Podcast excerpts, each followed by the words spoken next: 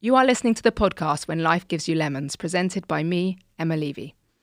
Having worked with elite athletes for most of my career, it's always intrigued me that a significant number of high performing individuals have encountered some form of adversity earlier in their lifetime.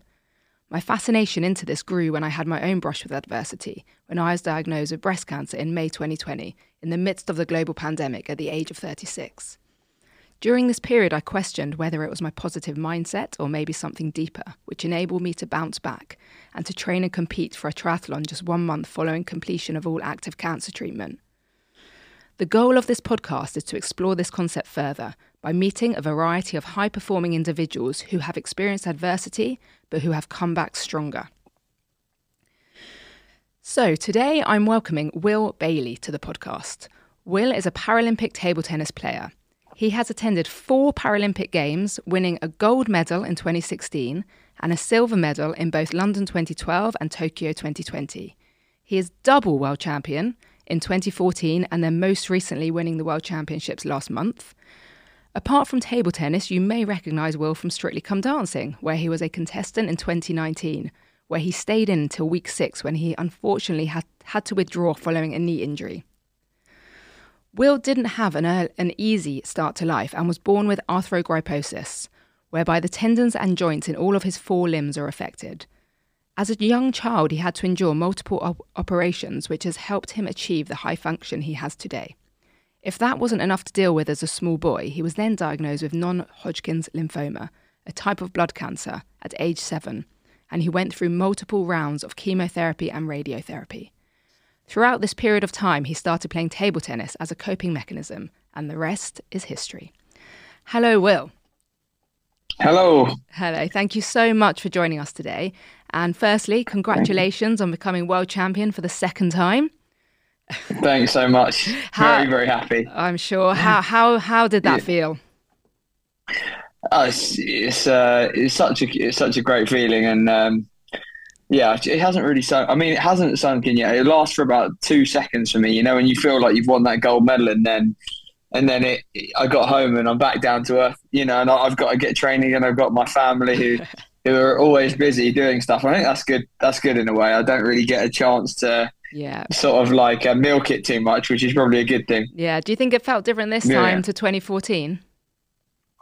Yeah, it was. It was still special, but I think um, I'm getting older and I'm getting a bit. Uh, I I always used to play with my heart and with my you know with my soul and just be able to work like work really hard towards something. And I used to win by just grinding it out. Now I now I've got more. I'm more. I'm older and I'm wiser and I can win a bit with my head and yeah. uh, not so much my heart. Use a bit of both, which is important. And I think when you when you do that, you can. Uh, it's not so it's, it's not so impactful after the tournament. Sometimes after tournaments, I, I feel like I've you know got nothing left. There's like a part of me's gone. But mm. after this World Championships, I still feel like I had a bit of me, bit of me left. So it's good. Amazing. Um, yeah. As you know, this podcast is called When Life Gives You Lemons. So we do have to talk about the mm. gritty stuff as well as the good stuff.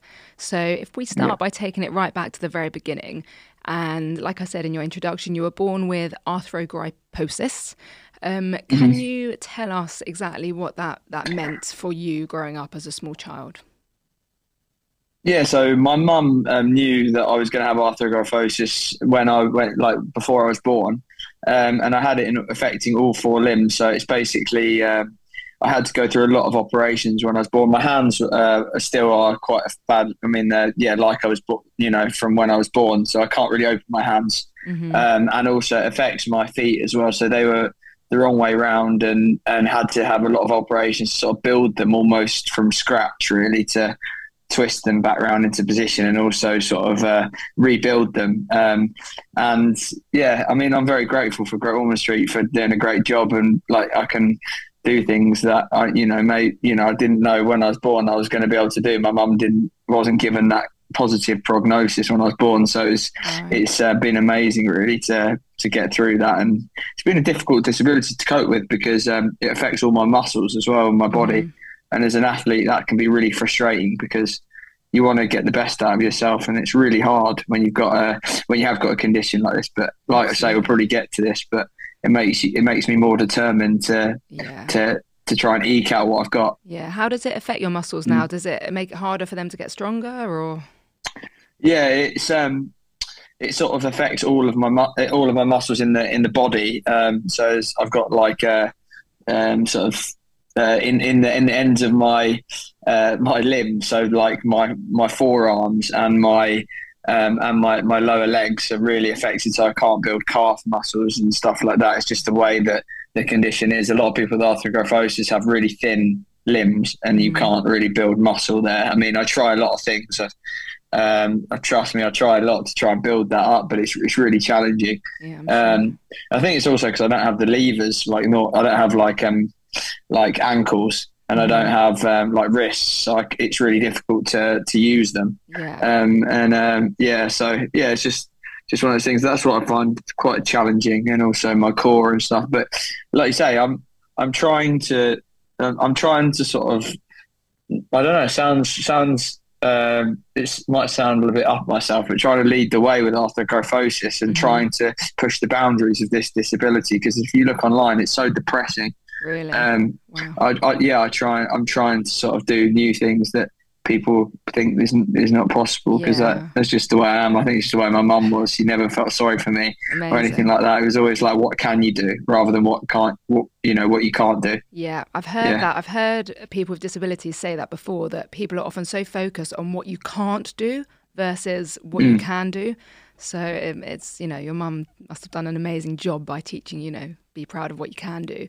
So as a young kid at school, um, do you remember feeling different to the other kids? Because you, yeah, you were quite Mm. young. Uh, yeah, I do. I do, but I was always told. I was always. I was never told that I had a disability from my family or anything like that. So I didn't really know, which I don't think. I don't know if it was a good thing or not because I was a bit confused when I was growing up. I was like, why am I in the slowest? Why am I the slowest in the school? Like I just used to come home and talk to my mum and be like, why am I slower than everyone? Like I really Yeah. wanted to win Wow. and in the races, and I was literally the last. I, and I didn't know why. I, I literally, I promise you, I, I didn't know it was because my my feet were, were not right and my legs weren't right, and like it wasn't. You know, I just couldn't run normally. yeah. I just thought that it was. I just thought it was unlucky. Well, I just thought it was the slowest, and and that was a good thing and a bad thing because it made hmm. me fiercely competitive. So I, I'd go in and I, my mum, my mum wouldn't go. You're disabled. She just went. Well, you got to try harder. Like you've got to, you've got to try. You know, you've got to find a way to be good at something. You know, be better yeah. instead of just. And she never said, "Well, it's because you've got you've got problems with your legs." And eventually, when I went to secondary school, was the first time really I I felt a lot different when I had to go swimming, which was in year seven, and every, everyone stared at me Oh, like my legs. So when I was yeah, when I was going when I got changed and I took you know into my into my swimming trunks, and I was really self conscious and I hated it Mm. because all my friends just like stared at my feet Yeah. and they were like, "What is like wh- what's wrong with you?" Yeah. Like, and, And- even though they yeah. At that point, you you knew you had like you had a condition, so you Yeah. Would you and would you kind of own it, or would you just pretend you didn't at the it? time i at the time no I, I wouldn't really own it because i was sort of embarrassed and i was sort of a little bit uh just wasn't so confident at that time so i was just a bit like i'd almost I, but i bluffed my way through so it looked maybe like i was owning it but i wasn't really owning it deep down Yeah. my mum's my mum's really positive and she's really like a fe- feisty Mm. and she's given me that mentality. So like I'd be like, yeah, I've you know I'd look, I'd, I might go, yeah, look, I've got this. I look at my crippled feet and make a joke of it, you know, like look at me, like, and then, but deep down, I I was struggling, you know, and I felt horrible because Yeah. I, you know, and I'd go home and I'd say to my mum like. Like this is bad, you know. This is bad. Like people were laughing at me today. Oh, shame. Um, but at school, I wouldn't show that. Do you know what I mean? At school, I Mm. wouldn't show that I was really struggling. I'd try and like just take the Mickey out of myself. yeah. And I, I think that worked. That worked in a way because it got me through. Yeah. You know, I think if you take the Mickey out of yourself a little bit, it, it's hard for other people to take the Mickey out of you. If you know, if you know what I mean. Absolutely. Yeah. And I heard Yeah, you. yeah. I heard you say a tell a story on another podcast. Um, and I don't know if it was secondary school or primary school, where the school said you you weren't allowed to do? PE. Yeah, I, well, one of my first days, and my PE teacher um, uh, wrote to me uh, about a year ago. He sent me a he sent me my mum's letter Mm. because um, um, so basically, I went my first day, and I love football. My first day at uh, secondary school at Beacon, I went I went on the grass with uh, trainers on because I couldn't fit into football boots because my feet weren't the right shape, and you know they're a bit tougher, aren't they, to get on? And mm. I could only wear trainers. And I went onto the pitch, and he was like, "I can't let you play because you've got trainers on, and you might hurt yourself." And then I went home, and my mum the next day, uh, like, brought me into school. It was really embarrassing. She came into the P office Mm. And she said, if he breaks his legs, it's my problem, but he's going to do PE. And she gave a written, and she wrote this message to, you know, if anything happens to him mm. uh, during PE, it's my it's my responsibility. Amazing. So um, he sent me it back. He sent me the letter back. That's amazing. And he was like, well, he, yeah, it's quite cool. Yeah, it's quite cool. So he must have kept it. It must have me- meant something to him, and he kept it all this time. So That's it's quite amazing. nice. So he must have seen something in you back then to have kept that letter. Yeah, I think so. I think so. I think it's maybe not just me. It's probably my mum as well. You know, that sort of determination um, mm. has rubbed off on me. I mean, it doesn't. It doesn't always make it an easy life because she was very. She wasn't. An, she she isn't. She isn't an easy mum. She always wants the best for me, and she she yeah. she knows that. And she's but she's tough as well. And mm. I think I think with that side, you are. You know, I yeah, I owe her everything. Um, you know, she could have been she could have been really soft on me because yeah. of the things I had in my life, and she probably could have gone a bit easy. But she was more like use it as a as a use these use these um, hurdles as an opportunity to push on and yeah. to make yourself better. And she was always saying that to me, and I think that was and just like anything, you need. She was always telling me I was beautiful, and she gave me confidence. You know, you need that as well. She was like, "You're so beautiful." Every day, she was telling me like you're amazing. Your your you know your feet are beautiful. Your hands yeah. are beautiful. And and and I think I know it sounds stupid, but it gave me confidence. So yeah, actually, I was going to school thinking that someone thinks I'm beautiful, and and yeah. that's important. I think, and wow. it gave me confidence. And then yeah, yeah. And has cool. it had an impact on how you are as a parent now?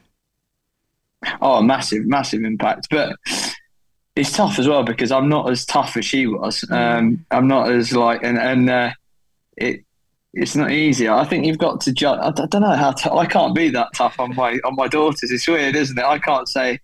You know, my mum would. Um, I, I, was never sort of spoiled, and I, I was always like. Um, I mean, I just I was never made to feel disabled, so I'd just yeah. be sent out to do things, and we'd do things with my brother, and we'd do running races outside and stuff like that. And there, there was it was always like my dad was my stepdad was super competitive and he was a football manager and mm-hmm. he'd tell me if I didn't play well he, he, they'd be like you're not playing very well or in table tennis when I started playing table tennis they were like you're not good you you know you need to be better or something like that wow. and like it wasn't like brutal like every day it was more like they would just tell me they would tell me the truth and I think I'm a bit softer. I'll be like, whatever my daughters do, I'll be like, you're a mate. You're, you're the best at this. You know what I mean? Even if she's yeah, yeah, doing yeah. gymnastics now and she can't even do, but she's like, I can do, you know, I can do a forward roll and she can't. But I'm like, that's the best forward roll in the world. so it's, yeah. Yeah. Well, there different. you go. You're giving her the confidence, aren't you? exactly. Exactly. You're doing exactly. half of it. Um, so, exactly. So, you know, like basically you, you, you were, you had a fairly significant challenging start to life. And then age seven, mm. things got even worse. And you were diagnosed yeah. with non Hodgkin's lymphoma, a type of blood cancer. Mm-hmm. What memories do you have from from that from that diagnosis? I have I, I have so many memories. I remember everything.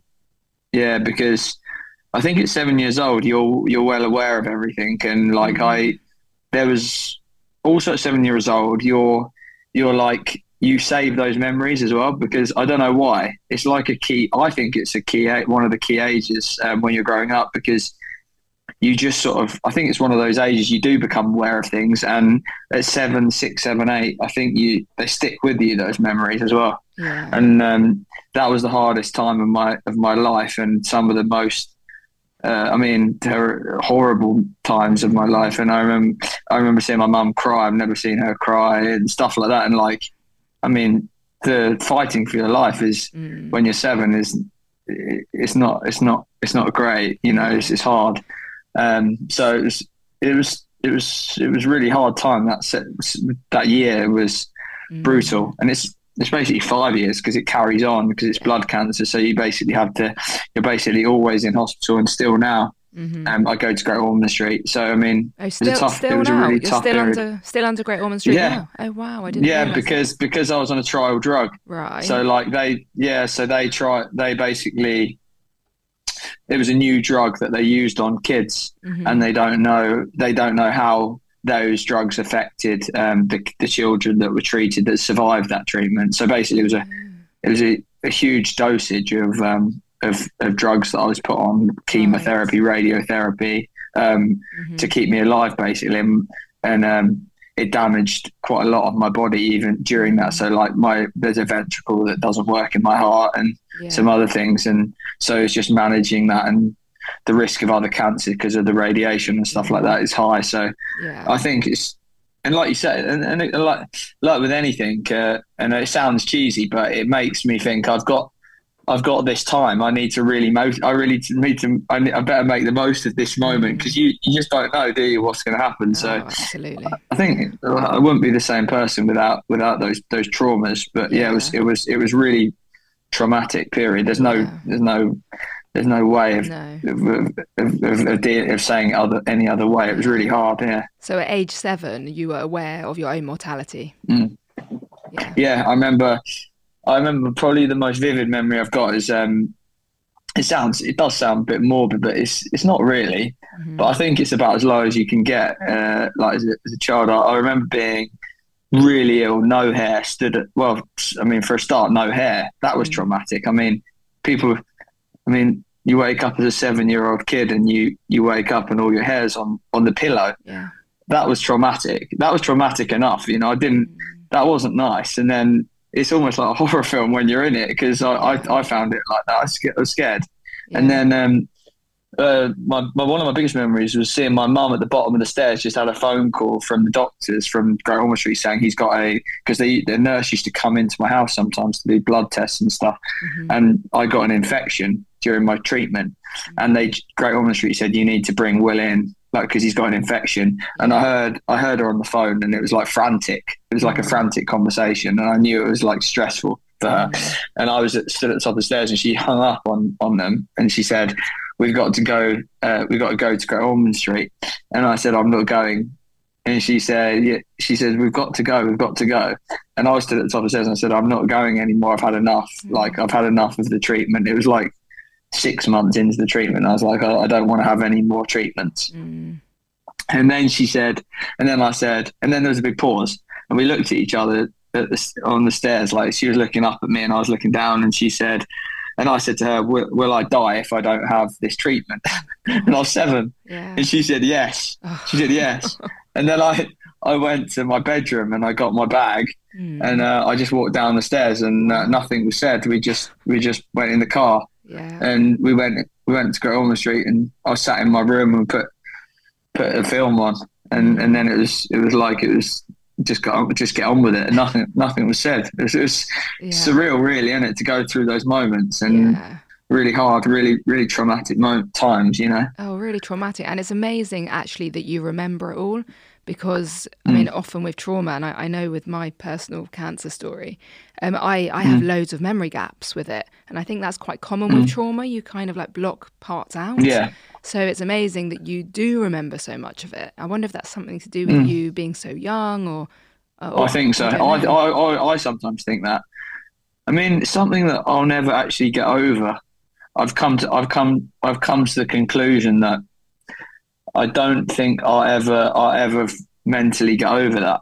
Mm. You know, it's it, yeah, no. and I don't and I don't mind it, but it's something that I'm going to have to deal with daily because it's a challenge. It's like traumatic, isn't it? You know what it's like to yeah. be diagnosed with something like that, and some people deal with it differently. And I've dealt I've dealt with it by playing sport yeah. and being and and trying to be the and trying to just be the best at something, using all that energy, all that frustration, yeah. um, to to try and play sport and to try and and to try and win and to try and, and to try and like I've got so much like uh, I don't know I don't know like you, trauma inside mm. me sometimes and you just when I play table tennis it releases it yeah and I can and I can and I can get through another day kind of thing sometimes like if I don't train um, I'm awful. Yeah. You know what I mean? If I if I if I don't practice or stay busy, Mm. uh, I'm awful. I'm horrific. Like if I go on holiday for two weeks or something like that, I, I'm awful.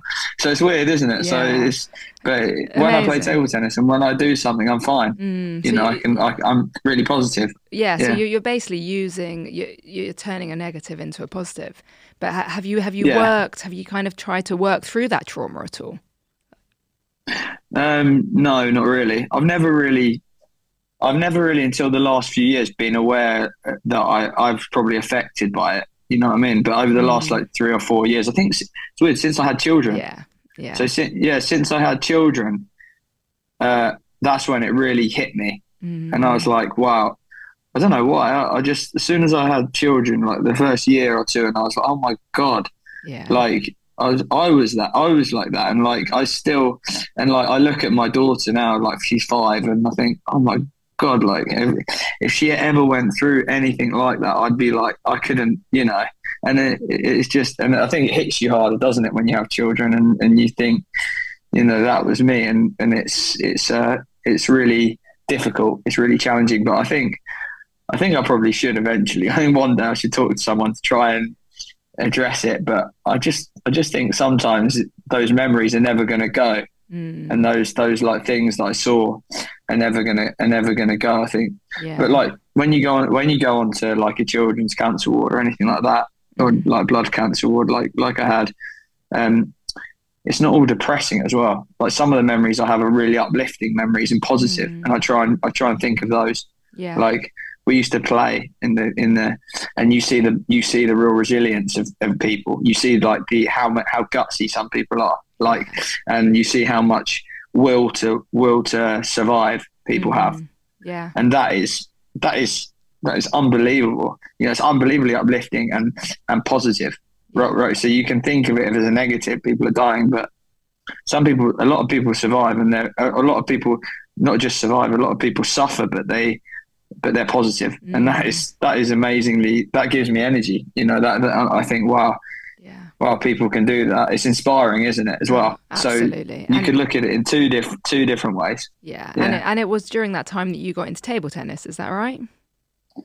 yeah, my, my grandma bought me a mini table tennis table, and I started playing my my brother in hospital. So just just, and it, it was weird because it gave me that.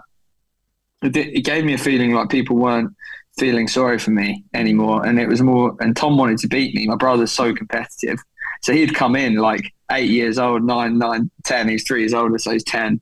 And he was like coming in to beat me. He didn't know. He didn't, you know, at that age they don't really, you know, care if someone's ill. You still Yeah. want to win. Yeah. And I wanted to beat him. He wanted to beat me, and it was like, um, I'll beat him, and it gave me that, and I was like, I feel good. I've just beaten my brother or something. And then, yeah, when I when I got better, I wanted to carry on playing, and I joined the club, and yeah, started playing a, a lot. And like you say, I used all this energy that I had, and my mum said, like, you owe it to, you know, my mum like a few times in my life, she said, you owe it to Great Ormond Street and to and to the doctors and to everyone who's helped you Mm. um, to ma- maximize everything you've got. Like whatever you've got, maximize it. Yeah, And I always have that in the back of my mind. I, I have to, I owe it to those people to, to go back. And I still get motivated now when I go back and I'm like talking to the doctors about, about what I've won. And it sounds stupid. I, I, I feel, I feel more proud talking to them about what I've won because I'm like, they've helped me achieve what they're, they're the ultimate ones that have helped me get there. yeah, You know, even just to be, even just to be here is, is Mm. massive. So yeah, I do feel I do feel grateful, so grateful for, for them, for Great Ormond Street for for get, giving me the opportunity to, to be there. That's, yeah. amazing. So, so you came out of hospital and you you you just got into table tennis and and you started to Mhm. play what more and more, just and then you joined a local club. Yeah. How, how, how did it evolve? Yeah, I I was playing sort of um, well, I was playing all sports. So so I went back and I got I got better and I was playing all sports. I played badminton, table tennis, cricket, football, and I was always sort of um, encouraged to play all sports. I remember I remember the mentality of my of my mum is is unbelievable when you think about it. Just things like I tried to get in the cricket team and I got in the school cricket team and pl- played really well. And in the village cricket team, we had a good village team. And my brother was one of the best players in the team. And and I couldn't get in because I couldn't catch a ball, mm. and like I couldn't put my hands out to catch the, the ball, yeah. and uh, I, I, just stuff like um, my mum called up the, the, manager of the team because I could bat, I could bat all right, and. Mm. She was like, she was like, why aren't you picking? And I was there. She was like, why aren't you picking my, my son in the team? Yeah. And I remember being there, and I was so angry. I was like, I want to play in the team. And my mum was going, you should play in the team. He's like, why aren't you picking my son? And I think it's just a mentality looking at it. All sports, we it was yeah, it was it was like um, it, it, it was it was like I wanted I wanted to win at all all sports, and I wanted to do well at all sports. And table tennis was just one of those that I I found that that the the level that was different because it was it was smaller distance than, than tennis, so I couldn't really be exposed that much by able-bodied players. And I started playing for the county able-bodied team, and then mm-hmm. yeah, the rest is history. I started playing in the para, and then I got invited to the Paralympic team, and yeah, yeah, lost every single lost every single match when I went there, really? and I thought I was gonna, yeah, and I thought I was gonna walk over everyone, and I lost every single match. Yeah, and I and and and I and I I learned that people don't really have a clue about Paralympic sport because I didn't have a clue. So I I judged it, and they said, "Oh, you're going to play in the Paralympic setup," and I said, "I haven't got a disability," and I, I you know, I said like I said, I, it's going to be too easy for me, and I and I went there and I, I got smashed by everyone, and and uh, yeah, and it's just, and then that drove me again. So yeah. I was like, okay, this is amazing. I want to, I want to try and get to the top where no one thinks I can. Yeah. You know, everyone was saying, everyone was saying, Will's not great. He's, you know, he's, he's just all work and no, no talent. Like, wow. He's just a workhorse, and yeah. yeah. like even the all the top players at the time, like all the coaches were like, he's just, he's just a workhorse, but he's never, he's not actually going to be that good. And yeah. but it's like, it's like nothing. It's like anything's possible if you if you want to be good at something. I really, like you could, you know, and you've got a little bit of talent, but if you got if you've got a massive high work rate, I think that's quite that's important as well. Yeah. You know, someone who's I stayed behind two hours every day to do service practice, and I did loads of little bits to give me a little a little edge, you know. Mm, so it sounds yeah. like you did a bit of both. You did the hard work, and you probably did have that natural talent as well. You definitely had the determination and the motivation. Yeah, I think, and also a mindset as well because like so when I get to big tournaments or big occasions, like you need to have bottle in sport. You need to, you need to have a bit of like you need to be able to finish the matches off, and you need to have that.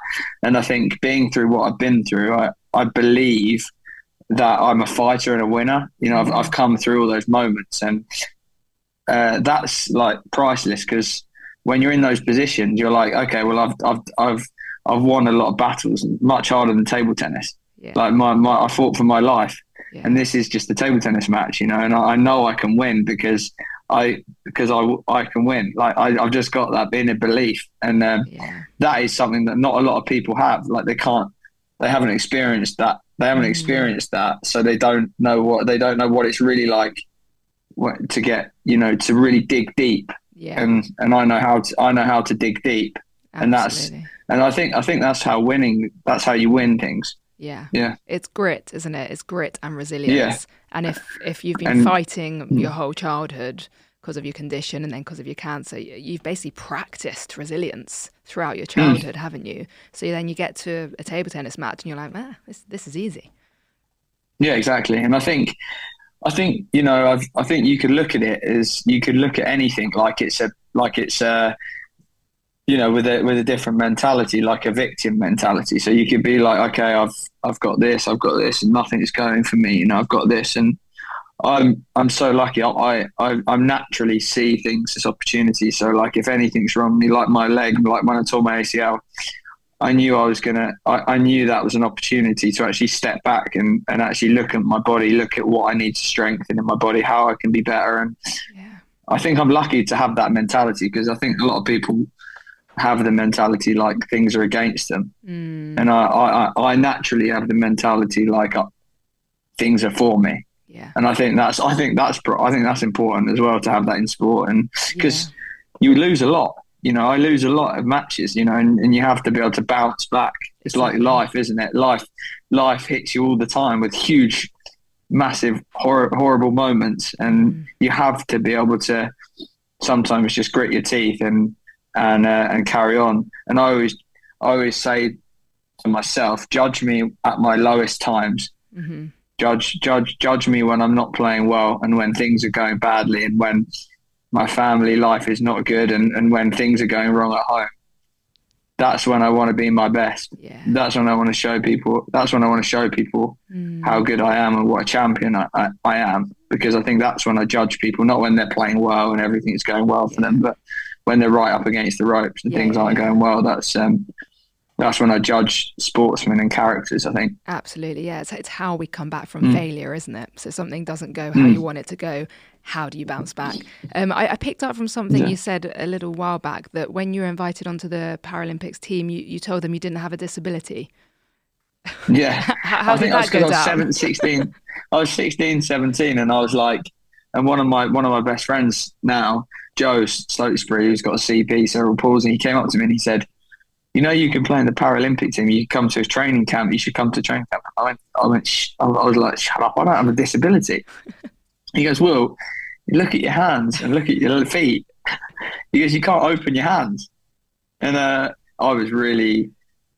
Oh, I was just 17, you know, si- 16, 17, 18, and I was a bit, you know, self conscious. And I, I kind of like, I kind of like got in the car and I said, This guy to my stepdad, I went, Dad, this guy is just like said I've got a disability. And you sort of shut it out, don't you? You sort of like, well, I did. I sort of tried to tell myself that I was not, I, I was normal. Yeah, And uh, it was quite hard, sort of, ex- at first, sort of just accepting that I've got a disability, to be honest. And Oh, then, wow.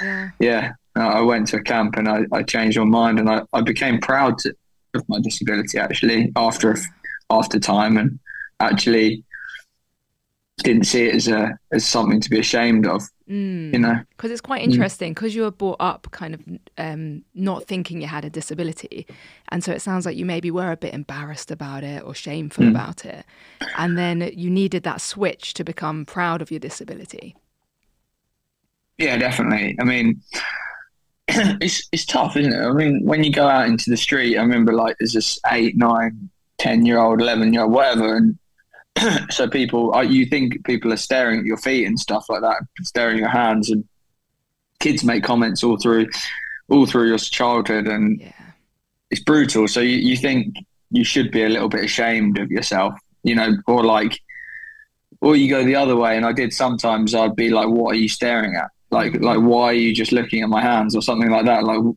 like that's really rude. yeah Like, so, and I didn't have because of my mentality, because I'm very feisty and very passionate. I, I. I sometimes didn't find the balance. I don't think quite right, but you know, because some people in the Paralympic team they've got much worse disabilities than me, yeah and they don't care people staring at them or Mhm. um, being intrigued. yeah for me, for me, it's really rude. yeah yeah Uh, people just standing. Some people just stand and stare wow at people, and I'm like, yeah, and I'm like, what are you doing in a shopping centre or something? And they'll just literally just like stop with a family, like with with, with and talk Mhm. about someone's disability, like, Mm. and I'm like, and and that that. And I, even now, like I can't control myself. Like I don't. I'll just go up to them and just be like, "What? What are you doing?" And and the boys, my friends, will be Mhm. like, um, "Why are you so? Why'd you get so angry about it? Like, just chill. Like, no one cares, and I, I care. of course I don't know why. You know what I mean? Yeah, yeah, I care. I'm like, well, no, I don't like people. It's like, yeah, going on holiday. If I if people if I have to go in the swimming pool Mm. and people, um, I get embarrassed if people talk about me. Mm. Not for me, but for my children Yeah. and for my and for Fiona and stuff like that, and for the older ones, my brother maybe. Mhm. So like I'll walk into the swimming pool, you'll see loads of people going, Oh, look at his feet, look at his legs and Mm. and then Oh, I'm not embarrassed for me, but I'm embarrassed for them. You know what I mean? It's weird, isn't it? Like when you when yeah, so it's, it's, a, it's a weird one. That is that is But so yeah. interesting. I'm I'm interested Yeah, on yeah. so many levels there. Firstly, that people do stare and do talk about you when when you know when you're just standing right there with your family. Yeah, yeah. So I I, I can fully Yeah, understand yeah. how you get. Yeah, when you go on holiday, yeah. Yeah, yeah, people just stand and stare, but then yeah, people I mean, yeah, it's brutal. I mean, I, I make sometimes because I'm I I'm I, I'm, I'm I am a bit crazy sometimes, so I'll just literally stand and stare right back, Yeah. and we're a standoff. Yeah, because I I hate it. Yeah. But well, it's some rude. people- it's but, just like- rude, Yeah, basically. it's rude. Yeah. Uh, but but there's a, one of my friends, Martin Perry. He's got he's got one leg, right? He's got no arms and one leg, right? Yeah. And he walks out, and people stare at him like yeah. unbelievably, like more obviously a lot more than me. And he doesn't care. Really? And he's like, "Oh, it's fine. He's it's fine. Just, just like get over it." Yeah. Does, does he was, really? You know, does he really not care though, or does he say he doesn't care? Yeah. I don't know. I think maybe he's so I don't know. Maybe he's so used to it. It's like water for duck's back. Do you know what I mean? Mm. It's like it's like oh, it doesn't really matter. And maybe he's so so secure in his body yeah. that he actually doesn't care. I actually think he's so secure in himself mm. that he doesn't care. Oh, I'm not. I'm yeah. not that secure in myself, to be honest. Yeah. Like if someone, you know, you know, if someone does take the Mickey out of me, I will go on the defensive. Yeah. Whereas if someone took the if someone took the Mickey out of him, he'd be like, oh, boy, I don't care. Yeah. You know what I mean? It's great. It's I'd love amazing. to have that mentality. Yeah, exactly. Yeah, yeah, yeah, yeah. Um, so, something else I, I came um, across when I was researching for today, which again showed me kind of how resilient you are, um, and you can help explain it a little bit to others, was that your classification was changed in mm. the in the the Paralympics um, classifications. You were changed from six to seven. Is that correct? From yeah. class six to class yeah, seven. Exactly. And from reading about that, um, it appears that you know you were kind of reclassified, and because you were reclassified to this this new class, you were told you even had you had even less chance of kind of winning yeah. of winning, and you've still kind yeah. of gone out and become world champion twice and gold yeah. Paralympic medalist, etc. So c- can mm. you just explain what that means about reclassification? Yeah, and so, and, yeah, so and was, how you yeah, how you did that.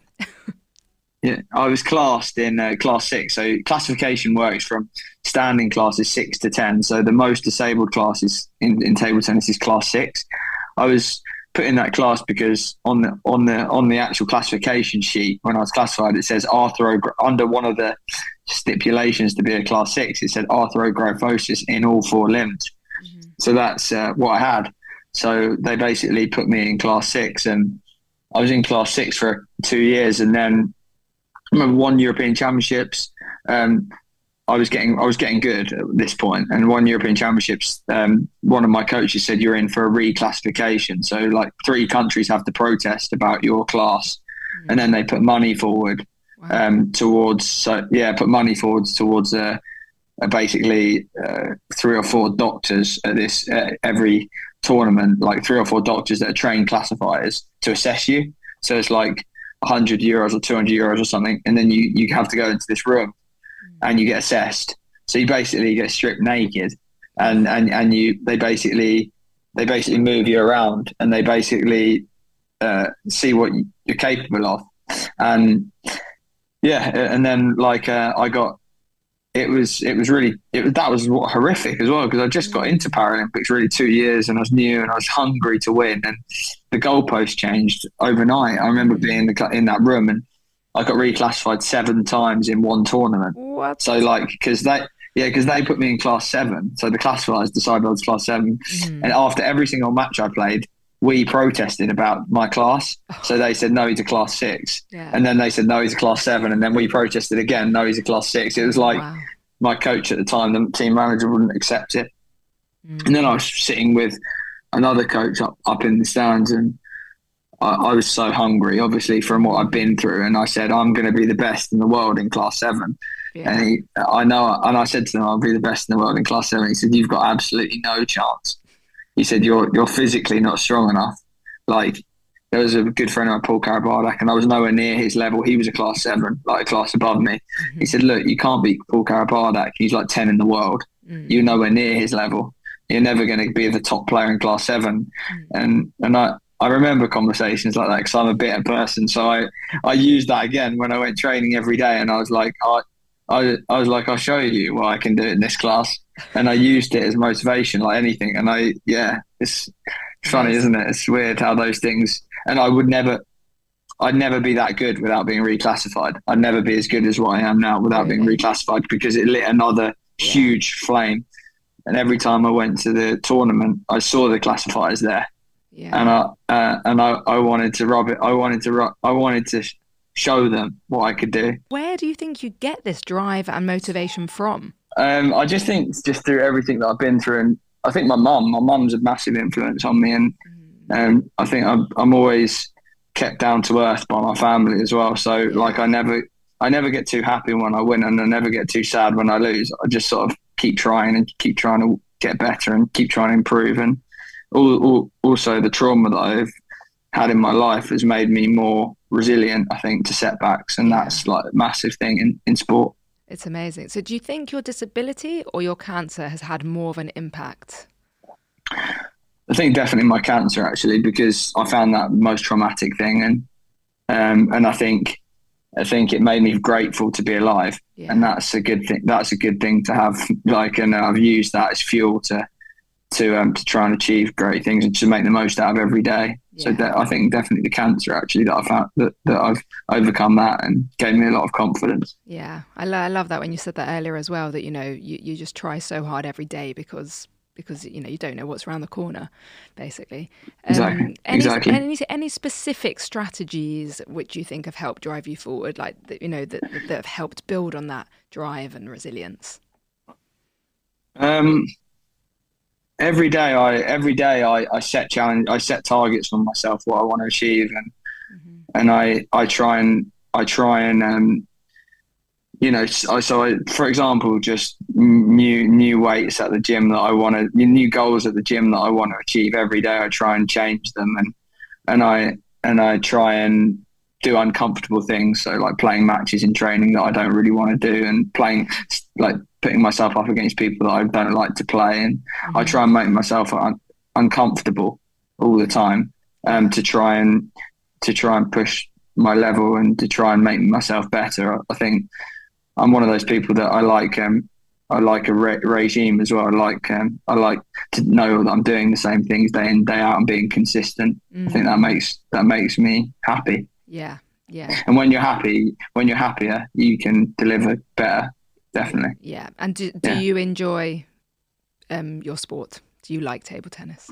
Yeah, I love table tennis. I love it, and I love I love the people in it, and I love I love the club that I'm playing at now, and I love I love everything about it. It's great. It's competitive, and, and I love that. And yeah, it's, it's the perfect sport for me for sure. Amazing. And that might sound like a funny question for some people, but I know that some people work so hard, yeah, right. and they don't actually love it anymore. Some people hate their sport. So yeah. a lot of people, you know, hate their sport. You know, I've been around a lot of sportsmen and they don't actually enjoy it that much. And yeah. well, I'm so lucky that I love the sport and yeah, I, I love everything about it. I find it, I find it really difficult and frustrating sometimes, and that's why I I love it so much because mm. I I never feel like I'm going to complete it. I never feel like I'm going to be great, you know, great at it, which is good because it keeps me on my toes. And I'm so vulnerable in table tennis. Mm. Like I could lose to anyone. Yeah. And I think that's a good thing as well. So it's like I, have always got to be on my toes because I could lose at any moment to anyone, and yeah, yeah it's, it's fine. So that's good. Yeah, it keeps me on my toes. Absolutely. Um, so final yeah. question: If you could go back in time to when things were at their toughest, so probably during mm. your, your, cancer um, diagnosis, mm. what do you wish you could have told yourself as you were going through it?